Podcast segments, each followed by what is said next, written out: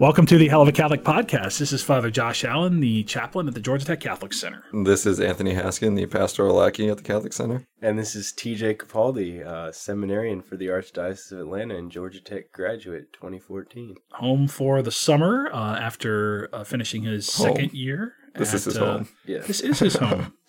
Uh, Archbishop Gregory, I believe, made that very clear at yes. his recently. uh, recently TJ had his candidacy mass and we've had uh, some discussion about what candidacy means and I don't know that we've come to any definitive partial or even uh, indicative conclusions about what it means uh, but during the mass uh, Archbishop Gregory made it very clear to your mother yes. You belong to us. you now. now belong to us Yeah. not to Rhode Island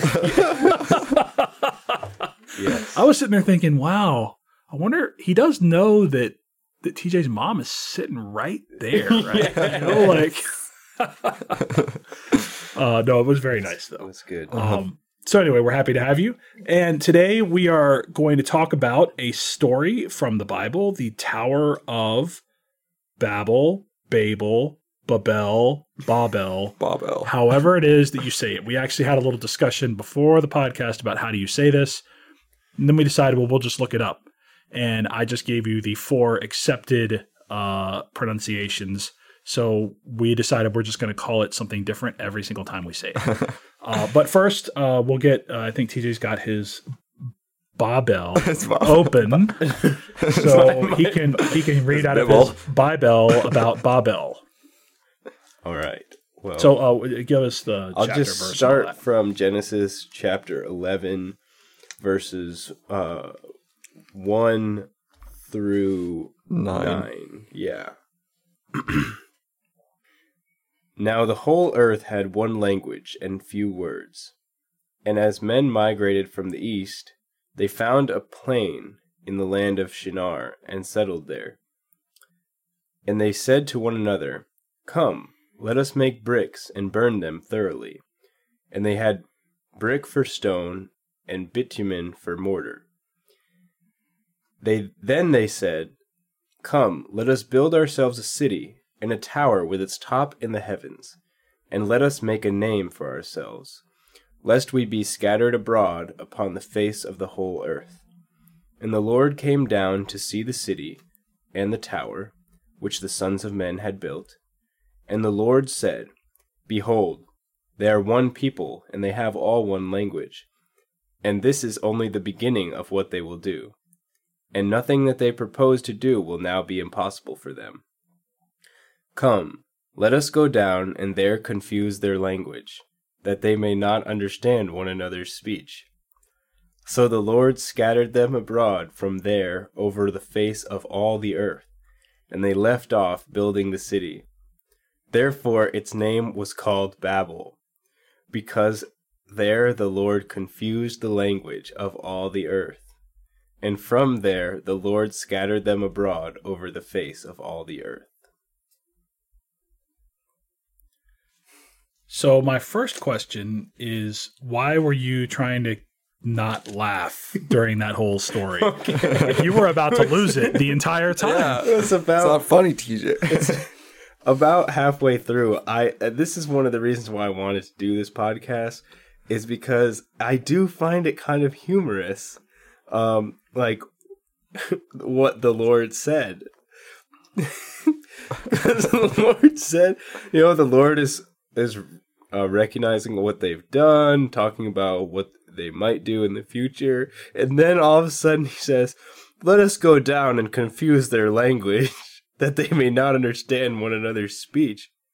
And and I just think that's a, my at least my understanding of God. This is a very strange thing for God to do.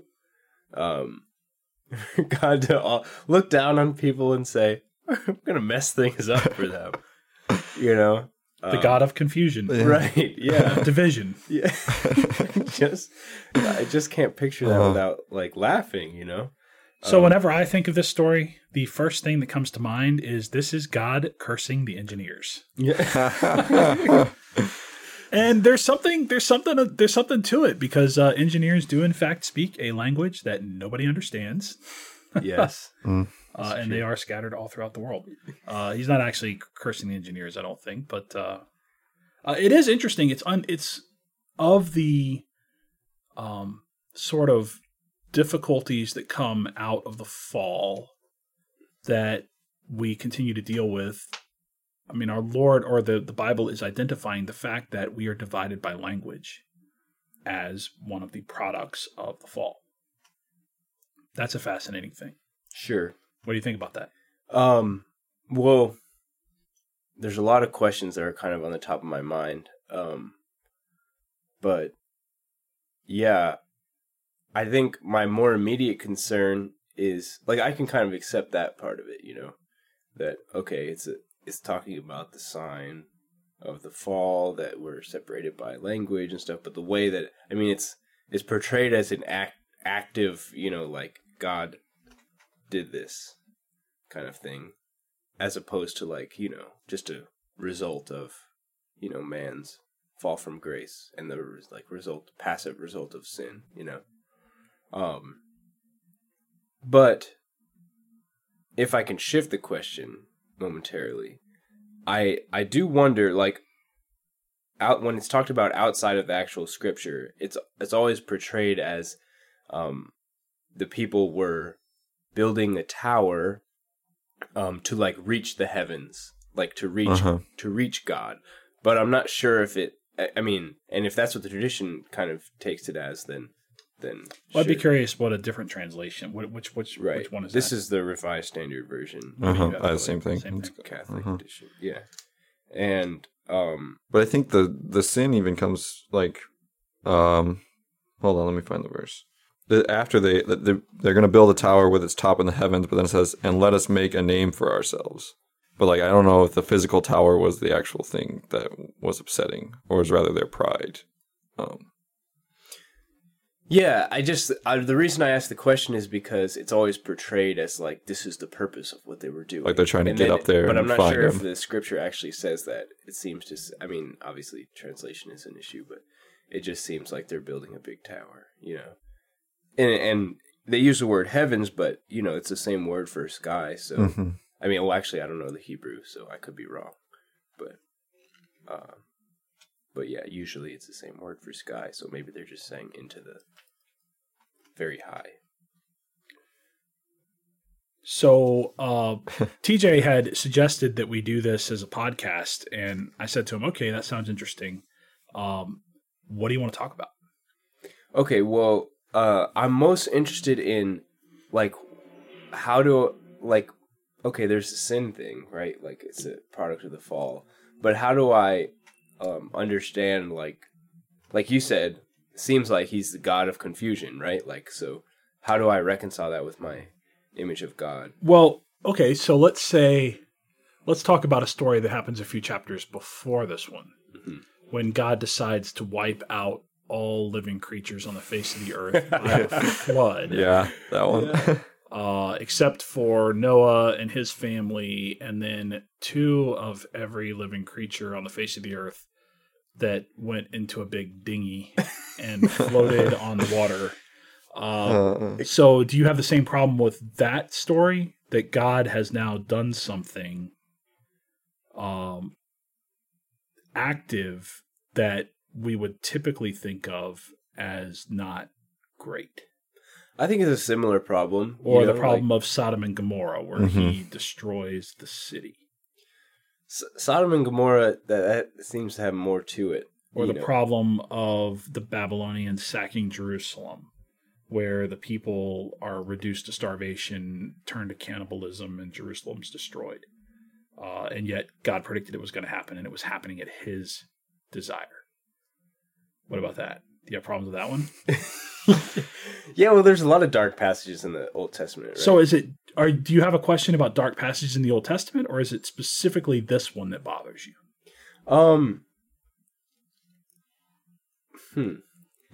I mean, I would like to just talk about this one, um, and maybe it applies to all of them, but I- I'd like to focus on this one, Okay. um, just because it doesn't seem like like in a lot of the other stories, maybe not the sacking of of Jerusalem, but in a lot of the other ones, like it's explained in the in the story of Noah's Ark, like that uh, of the flood.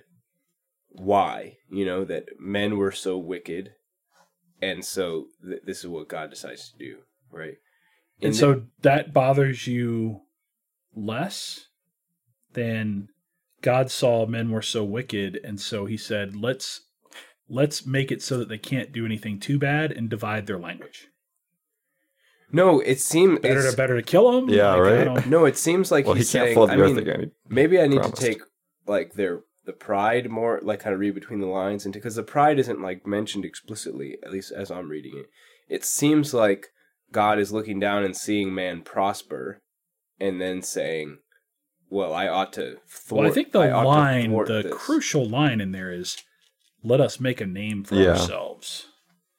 So this is Verse this is four. expressing opposition in some way to God. Well, to I don't know. will. It might not be pride; it might just be vanity. Okay. But Right, uh, yeah. But but nevertheless, we're making a name. It'd be interesting to see what another. Just I mean, I know we're on the podcast. Just walk over there and get one of the NABs so we can see what it says in there.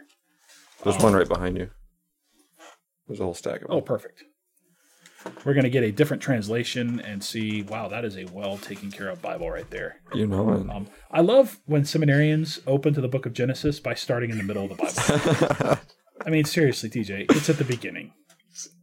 You know. I'm I'm sorry. Um, Usually, just open in the middle to you know get a feel for where you are, how many pages you have to go in either direction. All right, here it is. Um, you want me to read the whole thing again? yeah, sure. Um, So this is the version that we would have in the lectionary. yeah. Right. Which actually, do we have that? Is that the Pentecost reading? It was, yeah. Yeah, that's the first reading for Pentecost. No, Right. yes, Yeah. That's, that's no, no, no. It's from the Acts of the Apostles. It's is it? uh, Maybe I was just second thinking about it. it came No, it's up, Acts of the Apostles first, and then there's something from Paul second, and then uh, Well, this came up recently, either at daily mass or Sunday mass. Why I was thinking about it. Or no, no, Right. maybe it didn't. I think it was something I was listening to where they're making the connection of I definitely think there's a connection Yes. to Pentecost and Babel, but we'll get there. we'll get Yeah. there. That's why I I actually have a lot to say about this, but I'm gonna, just grill TJ. The whole wor- the whole world spoke the same language, using the same words. While men were migrating in the east, they came upon a valley in the land of Shinar, and settled there. They said to one another, "Come, let us mold bricks and harden them with fire." They used bricks for stone and bitumen for mortar. Then they said, Come, let us build ourselves a city and a tower with its top in the sky and so make a name for ourselves. Otherwise, we shall be scattered all over the earth. The Lord came down to see the city and the tower that the men had built. Then the Lord said, If now, while they are one people, all speaking the same language, they have started to do this, nothing will later stop them from doing whatever they presume to do. Let us then go down and there confuse their language so that one will not understand what another says. Thus the Lord scattered them from there all over the earth, and they stopped building the city. That is why it was called Babel, because there the Lord confused the speech of all the world. It was from that place that he scattered them all over the earth. The part about uh, let us build the city, or else will be. Is that the same? It says, hold on. Because this is kind of what made me laugh when TJ was reading it the first time. Let us build a tower with its top in the heavens and make a name for ourselves, lest we be scattered abroad upon the face of the whole earth. Yes, Okay, it's just okay. a different grammatical. So, okay, so let's think about what their goal is then. So, we're going to build a city with a big tower so that we're not scattered abroad. It sounds to me like they're trying to build a city with proper defenses Maybe. so that they're not attacked and scattered. What do you think? a big tower so that they're not scattered. Well, I mean, it's, it's it doesn't say just say a big tower. It says let us build a city Mm-hmm. with a big tower. Like, what are towers for? Yeah, yeah, defense. they're for defense, yeah, right? all the cities were walled Yeah. cities. Yeah. So, yeah, that seems that makes a lot more sense. So I'm just saying, like, if we try to read it literally without trying to get into a spiritual Uh-huh. sort of explanation first, then it's just like you know you can. There's these psalms that talk about God thundering from the heavens and the in the wind. You could talk about all these things that God's doing, but the first thing it's describing is a thunderstorm, Uh-huh. right? So let's talk about like what is it on the face of it, and then you get into the more spiritual explanation. So it sounds like what they're trying to do is build a fortified city so that they're not attacked by wandering groups or whatever, right? Mongolians, Babylonians. well, Well, there's this- all these enemies, Well, right? this particular Bible says that they're in uh, Babylon. It, it conflates Babel with well, there's that. Well, there's that. That there's a reference to that place on the plain of whatever. I, I don't know where that is, but of Shinar. if yeah. that's a real place, then, then yeah, but this says the Tower of Babel, i.e., Babylon, and so then they make the tower to be like a Babylonian ziggurat. Which, if you're trying to get a ziggurat to the skies, you have to start with a pretty wide base. Yeah. So, So so they're trying to build this, and then and then God sees that this is not a good thing, right? Because for whatever reason, you know, and, and maybe maybe the point is that rather than depending on God, they're depending on themselves. okay, right? So rather than turning to God and saying, okay, we are going to follow you and serve you as the descendants of Noah, we're the ones that you've saved. Like these are the ones that made it, right? Apparently, these are the descendants of Noah, right? right, right. And God saved Noah. Ought they not to realize that God is going to save them? But no, they decide they're going to build this tower to defend themselves. I mean, from what one might ask, because apparently everybody died in the flood. um, but nevertheless, you know they uh, uh, they need defense from something, and um, Yeah, I mean, it just it seems it does seem strange though that, um, like isn't that a logical, um, or maybe it's not. Maybe like maybe it's not logical because there's not really anything to be afraid of, but they're afraid anyways. Well, you know, St. Augustine, in his book, uh, De Doctrina Christiana, on Christian teaching, he gives some criteria for how to interpret Scripture. Now, there's a lot of modern criteria too. I don't understand it. These are people who have lost the faith and convinced everybody else that the faith is not real. So I don't know. I don't know anything about modern Scripture interpretation. But uh-huh. St. Augustine says that if we're going to interpret Scripture, we ought to take it on its face. If taking it on its face is not morally abhorrent or it doesn't teach us something negative about God, right? And if it if it kind of makes sense. If it doesn't, then we have to look for a deeper meaning. I don't believe this story makes sense on its face, Okay. all right. right? So we have to say, okay, there's there's probably a deeper meaning here. Now, there's another type of thing. Um, have you ever heard of the phrase etiology? Um, not really. How do you spell know. that? An et e t i et c O L- e t i okay. o l o g y right? An etiology is uh, a story in the Bible that is told in order to explain a custom or a reality. So, an example of an etiology.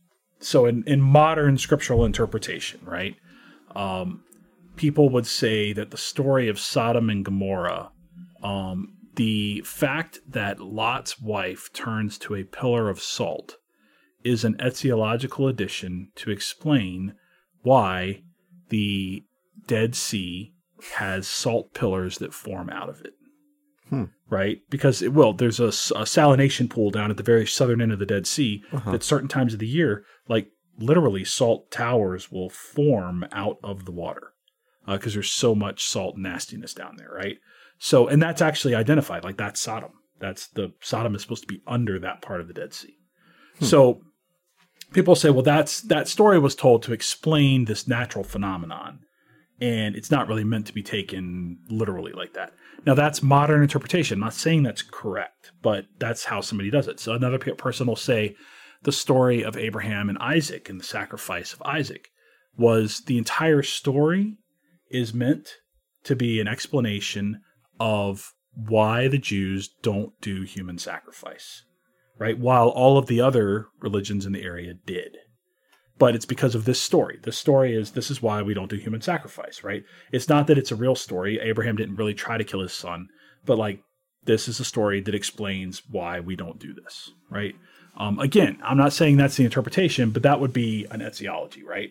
So uh, you could say in this case with the Tower of Babel that it's just a story trying to explain a why people are scattered all over the world and b why there's so many other languages right like okay we notice there's a lot of languages in the world let me tell you a story that explains this Yeah. right? Or you know, the tall tales are like this too. That's what's what's the story of Johnny Appleseed? Wasn't he going around planting apple trees? Right. So where did the apple trees come from? Well, Johnny Appleseed planted. I mean, I don't know the story of Johnny Appleseed, whatever. But uh, or or like uh, Paul Bunyan. yeah, yeah. in like- the, is Paul? Who, who's the one that had the, the blue ox? Paul Bunyan. Is it Paul Bunyan? Yeah, And then the they fight Ox. in the heavens, and that's what thunder is made of, Uh-huh. right? You know, like that kind of stuff. He stuff. drug his axe and cut the Mississippi because he was so huge. yeah, exactly. That that kind of thing.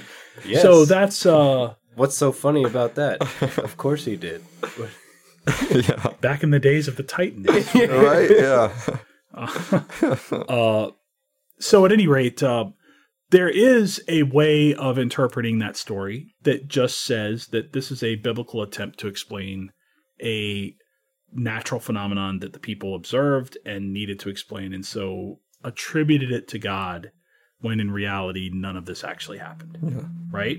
I kind of like that because, like, because of the, the the mentioning of them being scattered before it even happens, like they call it out, like we'll build this tower lest we be scattered. It's like if you're reading this to someone, it's like hinting, Oh, no. hey, what's gonna happen? I hope that they don't get scattered. Uh-huh.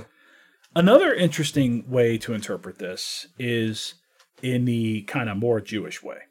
So, starting in chapter 12 of Genesis, we say salvation history begins, With Abraham, right? So, that's when Abraham is introduced to us. Mhm. The Jews consider the first 11 chapters of the Bible to be the story of creation and the fall. The fall is not done until the story of the Tower of Babel. Right? So it's not just Adam and Eve. When we talk about the fall, we tend to talk about just Adam and Eve, Uh-huh. right? But if you follow the progression of events, right? So you have Adam and Eve, and what's attributed to them is pride and uh, envy, right? Pride and envy being attributed to them by the Book of Wisdom as the sins that they committed. Then we have Cain and Abel, their right? sons, and now all of a sudden, envy becomes what? Wrath. Murder, Yeah, right? yeah. Wrath, murder. Um, then we have uh, the story of Noah, yes. and now we have the recognition that human beings have have fallen to this level uh, and uh, and become more and more and more wicked. So we have the destruction of all the human race. By the way, like Jews never ever believed that the story of Noah was a real story. Nobody ever believed, in at least in the Jewish faith, nobody ever believed that God wiped out the face of the earth with a flood. It was always considered to be a story that Mhm. taught us a truth, right? Now, I'm not saying there wasn't a flood. There's actually very interesting stuff going on right now where they're finding they're finding evidence that the known world at the time did in fact experience a huge flood. So maybe, you know, who knows. Uh, but nevertheless, to tell a story. And so what happens as a result of that? Okay, so there's a kind of purification that occurs within the fall. It's almost like God trying to reset. And then they get off this boat, and what happens immediately? Noah falls into intemperance, Mhm. right, with his drunkenness. And then his sons, right, or what's his son's name? The one that. uh, Shem or Shem's the good yeah. one. the, Uh, the Ham. one that Ham, yeah. Uh, and then Ham basically um, shames his father Mm-hmm. uh, in sort of inappropriate sort of uh, I don't know exactly what that would fall under, but um, and uh, uh, so you so you have gluttony that kind of enters into the world and all these other sorts of things, uh, and then after that, there's not a whole lot. There's some other little things, little stories that happen, and then uh, and then you have the Tower of Babel, this division that occurs as a result of uh, human beings have learned at this point that they can even work together to accomplish something um, and leave God completely out of it. It's like more and more and more this descent from recognizing that I walk with God in friendship to I need to hide from God to I don't need God at all. Uh-huh. Right? That it's like we don't need him at all. We can do everything all by ourselves. So there's also, I mean, I mean, Saint Augustine talks about this. Uh, so does Origen of Alexandria, uh, talking about how the redemptive acts of Christ's life and the sin of the Holy Spirit and everything kind of correspond to the different moments of the fall. I mean, Mhm. Origen of Alexandria is one of the great kind of uh, expounders of this idea, but um, the Holy Spirit, of course, coming in uh, Pentecost.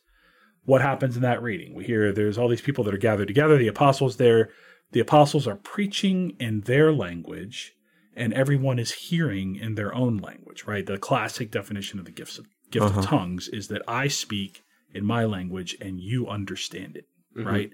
Um, and uh, uh, and so all these different people are gathered together from all over the place, speaking different languages, and via the Holy Spirit, now the division that happened in Babel is healed, and we have uh, a kind of reunion, not via external language, but because of the language of the Holy Spirit, the universal truth of, of God who speaks to us in our hearts and can be communicated by uh, apostles with charism and gifts and this, that, and the other.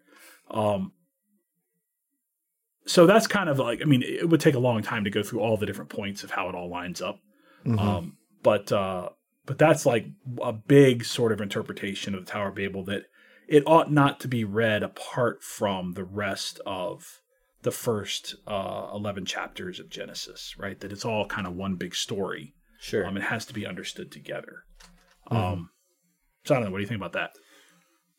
Yeah, I knew I knew at least the Pentecost connection, but I didn't, I guess, think of it as the whole story of the fall. I think I heard the Tower of Babel called one time like the second fall of man, but maybe just because it was the end of this whole this whole fall process. Mm-hmm. Nobody can see that, but um, Air quotes. Yeah. fall process. But um Yeah, I mean that's all that's all very helpful. Um I'm trying to think like well, I do it, it's easy to like dismiss that from like a non-Christian perspective just thinking like, "Oh, well isn't that so nice and convenient that like this story solves the other one, you know?" But at the same time like it is you have to be fair and like it's rather remarkable like the way that it fits together and the time which separates the two you know Well, the other thing too is like we have to we have to understand, right? We believe in a God that is a trinity of persons who from the beginning of time had intended to unite the second person of the trinity to flesh to come into the world to die for sin be resurrected ascend to heaven and descend, send the Holy Spirit down upon all us morons walking around on the face of the earth, right? It's a pretty absurd story, right? The Tower of Babel is not as absurd as that. yeah, So it's one of those things like I, I, I can understand how someone who does not believe in God would have trouble with the story of the fall. Like I get it. Um, it's a less absurd story than believing in what God has done for us. Yes. So, like, I, I get it. I don't think anyone would propose uh, the story of the Tower of Babel as something that we should talk about in order to get someone to believe in God. Okay. But I do want to go back and examine my own like initial reaction to to reading the story um and ask like what about this tendency which I see within myself to like expect God to only do things that are in conformity with like what I think a nice God would do. You know like Okay, well, that you you didn't want to talk about that question, right? Because I listed all these other ones too, and I said, well, do you want to talk Sure. about God doing difficult things in the Old Testament, or do you want to talk about the Tower of Babel, right? You said I want to talk about the Tower of Babel. is that a whole nother podcast though? I think that's probably a whole at this point, probably a whole Yeah. other podcast. But um, I definitely think it is a major challenge to people uh, that things happen, especially in the Old Testament, although it happens in the New Testament too. That things happen in the Old Testament that are so they seem to be so wrath filled hmm right? Um, and uh, we don't hear about those stories a lot of times. Uh, it is often the case that in our present lectionary mass, uh, the worst and most difficult stories like that have been cut out so that we don't talk about them. I don't find that to be helpful. Uh, but I'm not the person. Nobody asked me my opinion on that. Um, but we do that even with Psalms. Like even when we're reading the Psalms, like in the Psalter in the in the uh, Liturgy of the Hours, we cut out even single lines from the Psalms if Mhm. anybody thinks they're going to be offensive to somebody, right? And then we just kind of leave it out. And then you go and you read the Psalm in the actual in the Scripture, and you're like, "Whoa, they uh they failed to mention that part of it, yeah. right?"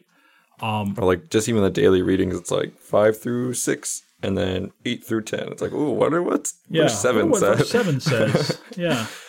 Uh, Um, and and that decision has I don't even know what level that is. I mean, it's the same all over the world, so that's got to be a, a, Vatican thing. Yeah, but, um, and maybe it's just that a lot of times in daily mass there's no homily, and so uh, they don't want people to be confused by some sort of thing, or they're or they're really trying to make a certain point in mass and this that, and that's fine. Um, but I mean, these are difficult things. People have a hard time understanding it. It's the same thing when it when it gets down to it. It's the same difficulty that people have understanding why God lets terrible things happen or does terrible things to people or whatever. Right? There's a uh, I don't know if we ever talked about this on the podcast, but I teach this class uh, uh, at Holy Spirit College, Protology and Eschatology, the beginning of the world and the end of the world. And one of the things we end up talking about is the various attempts to define evil over time, right? How people have attempted to define evil. And what we do today in the United States in modern theologies, we tend to settle on the definition of St. Thomas Aquinas. Uh, and and that's fine, and we, we could talk about that another time. But uh, we we tend to settle on his definition, um, and one of the ways that he explains bad things and good things happening with respect to God and His will, he talks about God's passive and his active will. Things that God will allow to happen, but he's not actually driving. And then things that he is driving. Um, so he would we would say that Cain killing Abel was within the realm of God's passive will. He allowed it to happen. Whereas um, uh, Noah building an ark is God's active will, right? Yeah. Mm-hmm. And that's a distinction that he made, and it allows us to understand evil in a very, very neat kind of way. Um, because it allows us to understand evil as a lack of some good that ought to be present, and this, that, and the other, and that God never uh, does evil, He never produces evil, He never uh, draws people into, through evil, any of that kind of stuff. Um, that definition has its problems. Uh, because it turns out we actually can't divide God's will. I mean, we can divide it when we're talking about Yeah. it. Like, God only has God, one, one will. will. He doesn't have an active and a passive will. He's only got one will. Uh, so now and then and then it also requires us to confront scenes in the Old Testament and take it as it's written without having to do all this mental gymnastics 375 different times to try to, to try to justify that God didn't do this actual terrible thing Mm-hmm. that in fact he just kind of let it happen or something you know we'd have to we'd have to really do some gymnastics in order to make that happen um Yeah, I'm I'm curious like m- and maybe this is outside the scope of the time that we have left, but like uh is it more do you think it's more psychologically motivated by like this desire to have a nice neat kind of like fluffy loving god or is it a desire to like be able to quickly understand things without having to I mean, those are the two things I would identify first. I don't know if one is more than the other, or if it's both, or it depends on the person, or what, you know, like, because there is also, I feel like, I, I know because I experience this, like, I have a desire to just kind of like easily understand it, you know, like, and not have to keep thinking about it and wrestling with it. But, like, it seems like, uh, seems like Catholicism, Christianity in general, like, is the kind of thing that because it's based in mystery, like, it takes lots of time to continue to enter in and like slowly understand more and more and it's not the kind of thing where you just like read a passage of scripture and you're like okay i got that one yeah Mm-hmm. I definitely think a lot of that comes from our desire to have a soft, fluffy, non threatening God. Yeah. I also think some of it could just be misinterpretation, right? The thing is, God sees things eternally. And so he sees the big picture. Uh, in, I mean, not even in a way that even the term big picture doesn't make sense, right? Right. He, he sees everything in a very different way than we do. And sometimes, um, you know, the example I use, uh, I, I tell this story about once every two or three years. I mean, I'm not going to go through the whole thing, but um, my story, which you guys have both heard of, uh, being in the Holy Land and watching the shepherd uh, in Bethlehem, right? So the shepherds down in Bethlehem, and I know other people who've actually who've who've who've uh, uh, told this story too. Like I remember hearing in the seminary uh, a priest telling a very similar story to this, and uh, and I'm like, I- I've seen the exact same thing. Like this is crazy. Like, and then it turns out I know a lot of priests who've seen it. It's it's not it's not even uncommon, right? So, um, the shepherd that's down at the base of the mountain, and you're kind of watching him, and he's got his sheep, and a little lamb runs off, and you're I'm expecting him to go and kind of do. I tell this whole story that's pretty funny when I'm doing it in homily, but you know you're expecting him to go after the lamb, right? That's what you want him to do. You want him to go after the lamb, and the shepherd picks up a rock and starts throwing the rock at the lamb. You're like, what kind of shepherd are you, right? You're throwing rocks at your lamb. And at some point, like the lamb gets hit, uh, all this other kind of thing, and the lamb's running all over the place. And eventually the lamb runs back. Shepherd gets the lamb, kicks the lamb. The lamb runs into the into the cave. And we so when I'm telling the story, I give this whole homily and this, that, and the other. Then I, at the end of the homily, I finished with, uh, but you know, the, the most interesting thing happened, and that is the, the shepherd kept throwing rocks. The lamb had gotten in the cave, and he's still throwing rocks. And then in the corner of my vision, I saw, just for a second, this little flash of an animal, some sort of bear or wolf or something. And it turns out the whole time, the shepherd was throwing rocks at the wolf. But the lamb was right next to the wolf, so the lamb got hit. You know, but from the lamb's perspective, the shepherd was throwing rocks at me. Right?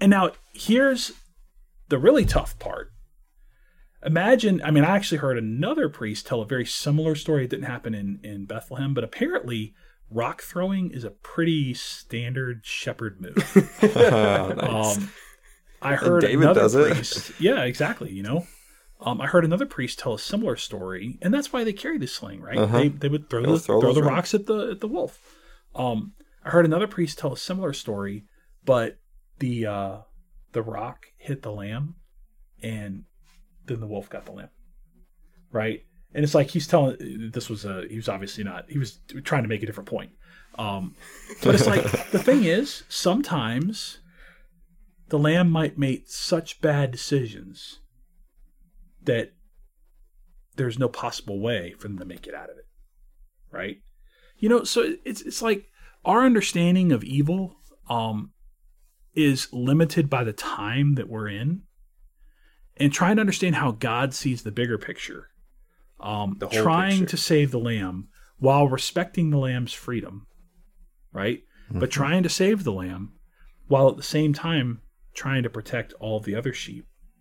You know, if the lamb doesn't respond the way that he ought to, it's possible that the lamb's going to die, right? And it's not because of God's limitation. Like in the story, Uh-huh. the shepherd is clearly limited, but right, it's not right, right. of But God's limitation, God is limited only by my freedom. right. yeah. right? But the thing is, if I keep resisting, you know, at some point something bad might very well happen. Now, that still doesn't answer the question of, well, God is the one who's the agent behind the wolf, right? Um, and that, that's another question, and we should probably do a podcast on. it. I mean, that'd be fantastic to talk Sure. about. Um, I've done a lot of research on this. It's fascinating. I mean, it's amazing how many fathers of the church and saints were totally okay with saying God causes these bad things. Um, and and scholastic theology started trying to make nuances there, which are very useful. I mean, I love Thomas Aquinas, and I think that the nuances most of the time are super helpful to people. Right, a lot of time that answers their questions, but when you start talking about these stories in the Old Testament, right, it's hard to not see God as the agent behind these things, right? I mean, he's the agent behind the flood. There's no indication whatsoever that God allowed Satan to flood the earth and kill all these people. No, I mean, God flooded the earth and killed all these people. I mean, he's the author of life, he's the author of death. He takes us, he makes us when he wants to, and he takes us when he wants to, right? I mean, it's kind of the way it works. And so you, but then you start asking the question, well, would God do something evil? I mean, killing someone is evil. For you to kill someone is evil. For God to do it is not. And then you could ask the question, is death even evil? I mean, Thomas Aquinas would say it is because it's the lack of some good that's pre- that Uh-huh. should be present, right? But at the same time, would we say that Christ's death was evil? I don't know that we would. Did Christ did something evil? Would we say that? We wouldn't say that, No. This right? is bonus material. So then you move into the question- Josh's academic work. This is good. Well, so you move into the question of if Jesus Christ went through it, maybe the nature of the thing was changed. And so maybe a lot of things that we consider to be real evils aren't evils because we're, we're imitating Christ. So you ask the question: Is suffering an evil? Well, Christ suffered, right? And he encourages us to suffer well. It's like he's encouraging us to to do evil well, Yeah. Huh. right? You know, it's like it's it's it's interesting stuff to think about, and, and it's complicated to answer a little bit. But um, I definitely think that it's overly dismissive to just say, uh, "No, we just got to find an interpretation of these difficult passages in the Old Testament that makes God out to be the fluffy good guy, and we can find a different way to understand them." Um, I think we gotta again, it's like Augustine says, if we can find an explanation that doesn't require us to come up with something crazy, that's probably the explanation. Like, what's the plain meaning? hmm You know? Um, but at any rate, do you want to say anything else about Babel? Babel? Babel? I think the Tower of the Tower of Babel is like the least the least problematic of these passages too. It's not like he does anything that bad. Yeah. He just gathers some people. Yeah, exactly. You know? Scatter. yeah. Um. Yeah. I mean, I would. Uh, only other comments I would make would be engaging all the stuff you just said, but we don't have time. So Yeah, it's a podcast for another time. yeah, but- the next time we do a podcast, we'll, we'll do that soon. All right. All right. Well, if you have any questions or comments, or uh, if you have an opinion on how to pronounce Babel, Babel, Babel, Babel. Babel, Bubble. uh, if you have an opinion on that, uh, you can email us at G, uh, podcast at gtcatholic.org. Thanks for listening, and God bless.